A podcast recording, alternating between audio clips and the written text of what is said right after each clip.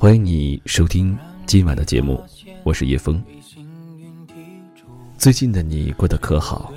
有没有在学习当中遇到什么样的困惑？有没有在工作当中遇到不如意的事情？如果相信我，可以把你的心事告诉我，加入叶枫的个人微信，叶枫的拼音小写八五八，叶枫拼音小写八五八。有很多人都渴望一场说走就走的旅行。今天节目当中，我想和你分享一篇这样的文章，来自 K K 拉雅的《为什么说走就走的旅行大多都是骗人的》。下面时间，让我们一起来听。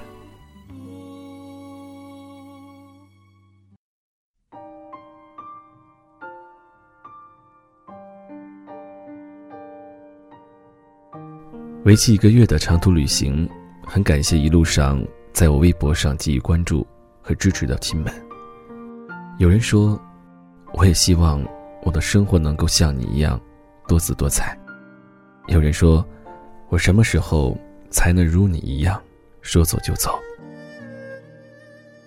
而亲爱的，要知道，我们看到的背后，任何得到都是需要付出代价的，比如。你想要升职，你就得比你同事更加专注于工作；你想要减肥，你就得在别人胡吃海喝的时间里去运动，并且拒绝高能食品的诱惑。当你想要什么的时候，就得掂量你得为此付出什么，这很公平。现在很多人都误解了旅行，把所谓的旅行歪歪成。一碗心灵鸡汤。然而你会发现，那些叫嚣着人生至少应该有一次说走就走的旅行的人，大多是抽个几天假期飞起诸如丽江之类的小资之地的人。他们在酒吧街要上一杯鸡尾，他们说自己是来疗伤的，内心里却隐隐期待着来一场说遇就遇的艳遇。而那些真正热爱旅行的人，却并不是这样的。我在很早以前写过的一篇文章里就说过，旅行从来不是救赎，更不能改变现实什么。旅行之后，该面对的还是得面对，该做的事儿，一样也少不了。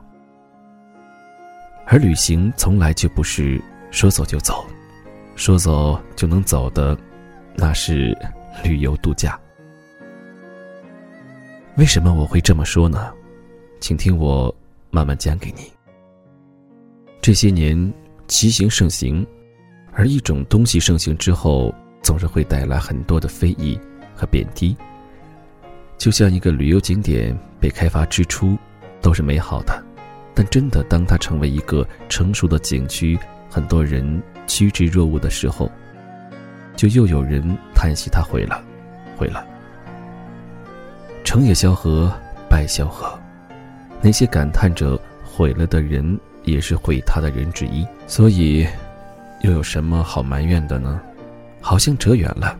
回到骑行，我曾采访过一个可以说是骑行先驱的前辈，这一生他都是一名普通的中学老师，现在大概已是花甲之龄。三十多年前，他凭一辆二八自行车从贵阳骑行到了。北京天安门，那是一个住旅店都需要单位开介绍信的年代，也没有现在专业级的山地自行车。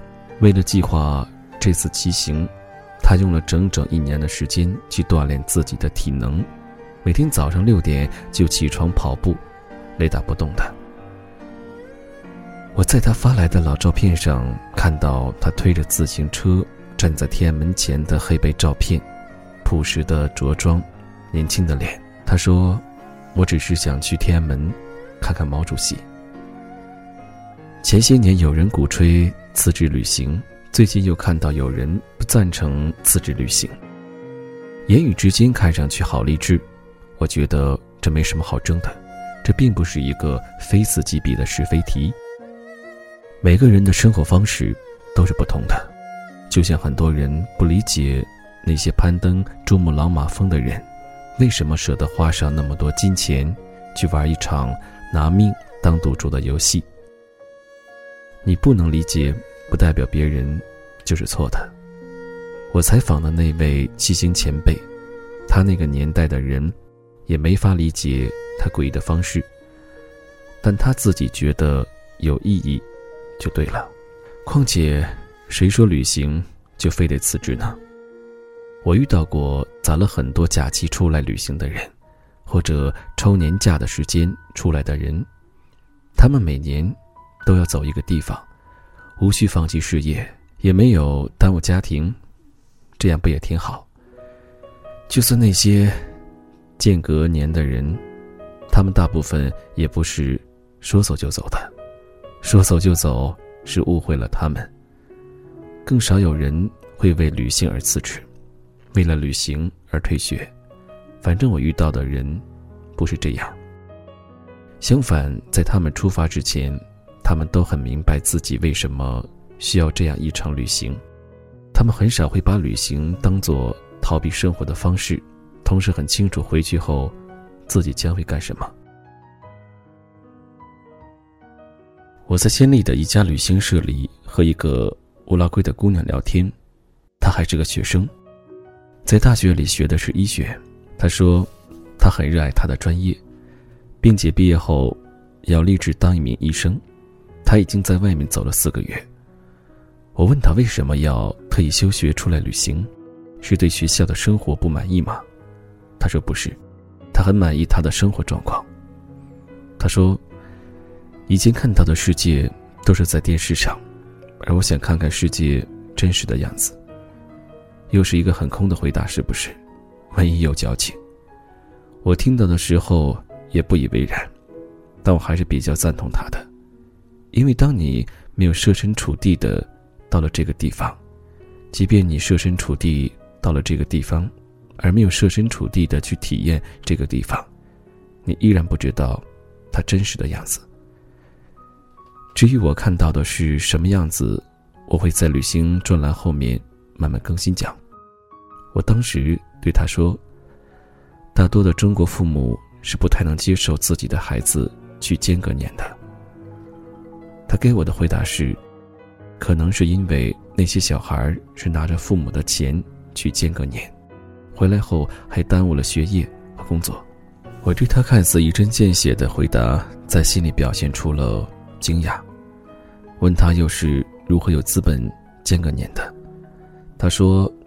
为了这趟旅行，我打了一学期的工，并且我也提前修完了我下学期的课程。回去后，我同样能像同年级的同学那样顺利毕业找工作。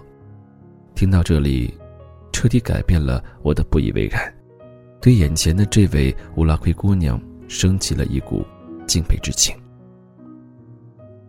在这个旅行社，我还遇到了一位日本来的大叔。他是第一个跟我说话的舍友，人还长得挺帅，热情稳重，笑起来让人感觉很有亲和力。当我在外面晃荡了一天回来，看见他依然坐在阳台上的秋千椅上，玩着 iPad，休闲又惬意的样子。我问他一下午都干嘛了，他说睡了个午觉，找了个地方喝了杯啤酒。肯定会有人觉得。你飞那么远过来，就是为了喝啤酒、玩 iPad，不觉得是奢侈的浪费吗？直到那天晚上，我在阳台上写作，他主动坐下来和我聊天，我才知道，他来仙里已经快一个月了。他在日本有自己的事务，即便身处仙力，周一到周五也都要用 iPad 工作。他离开日本，只是想换种方式生活，归期未定。他之所以选择这样的方式，是因为他承担得起。他住旅行社和民宿，也不是因为差那点酒店的钱，而是更喜欢这种亲民的体验，以及来自世界各地人的交流。旅行也需要一份承担的勇气，哪有那么多所谓的说走就走？如果要这样的理解，只能说是误解了旅行的意义。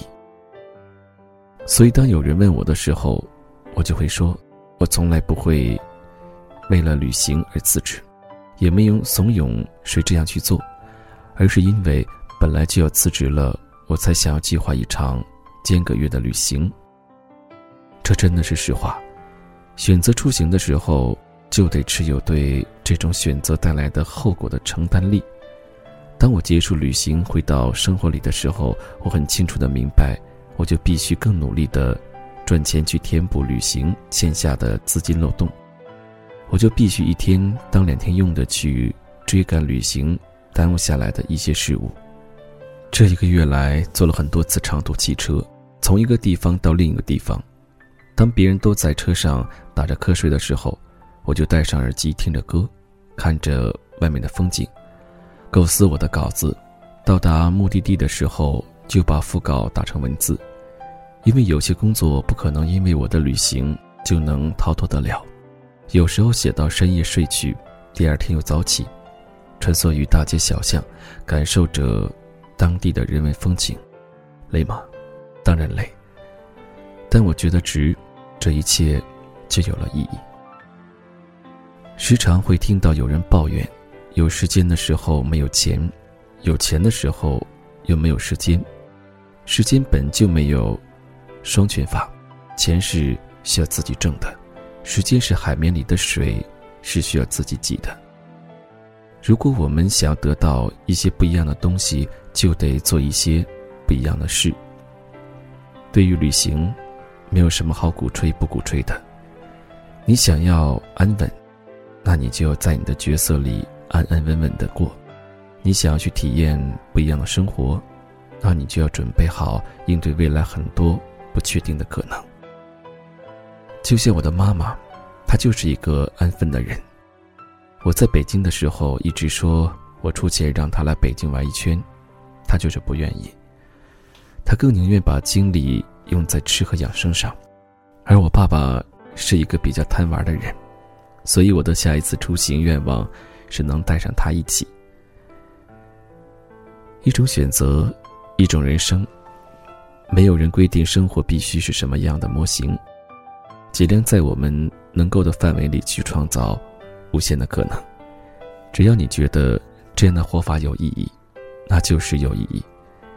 借用茨威格在《人类群星闪耀时》写到的一句话：“一个人命中最大的幸运，莫过于在他的人生中途，即在他年富力强的时候，发现了自己生活的使命。旅行如是。”工作如是，生活亦如是。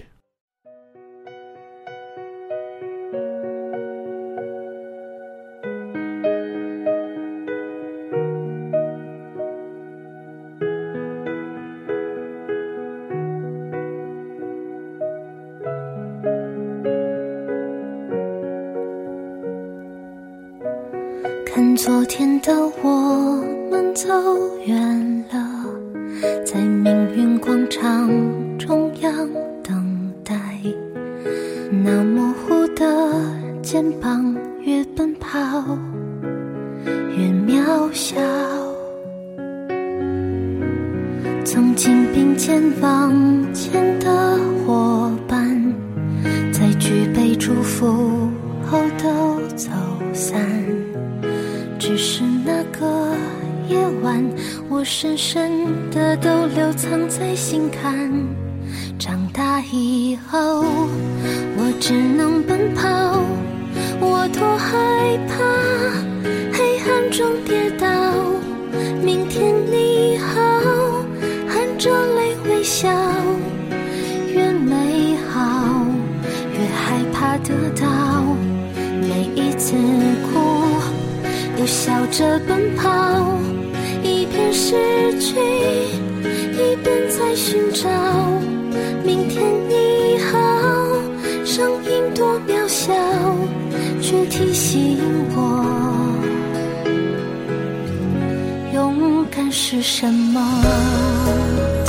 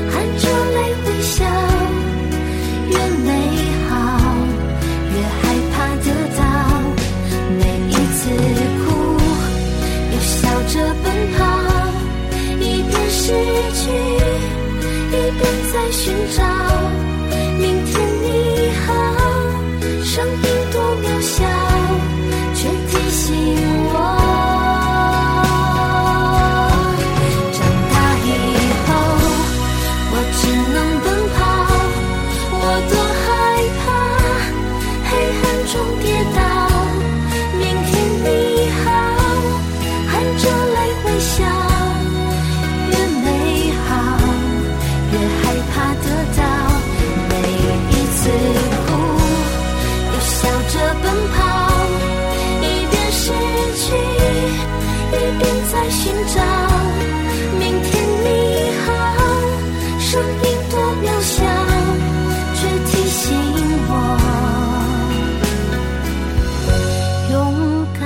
什么。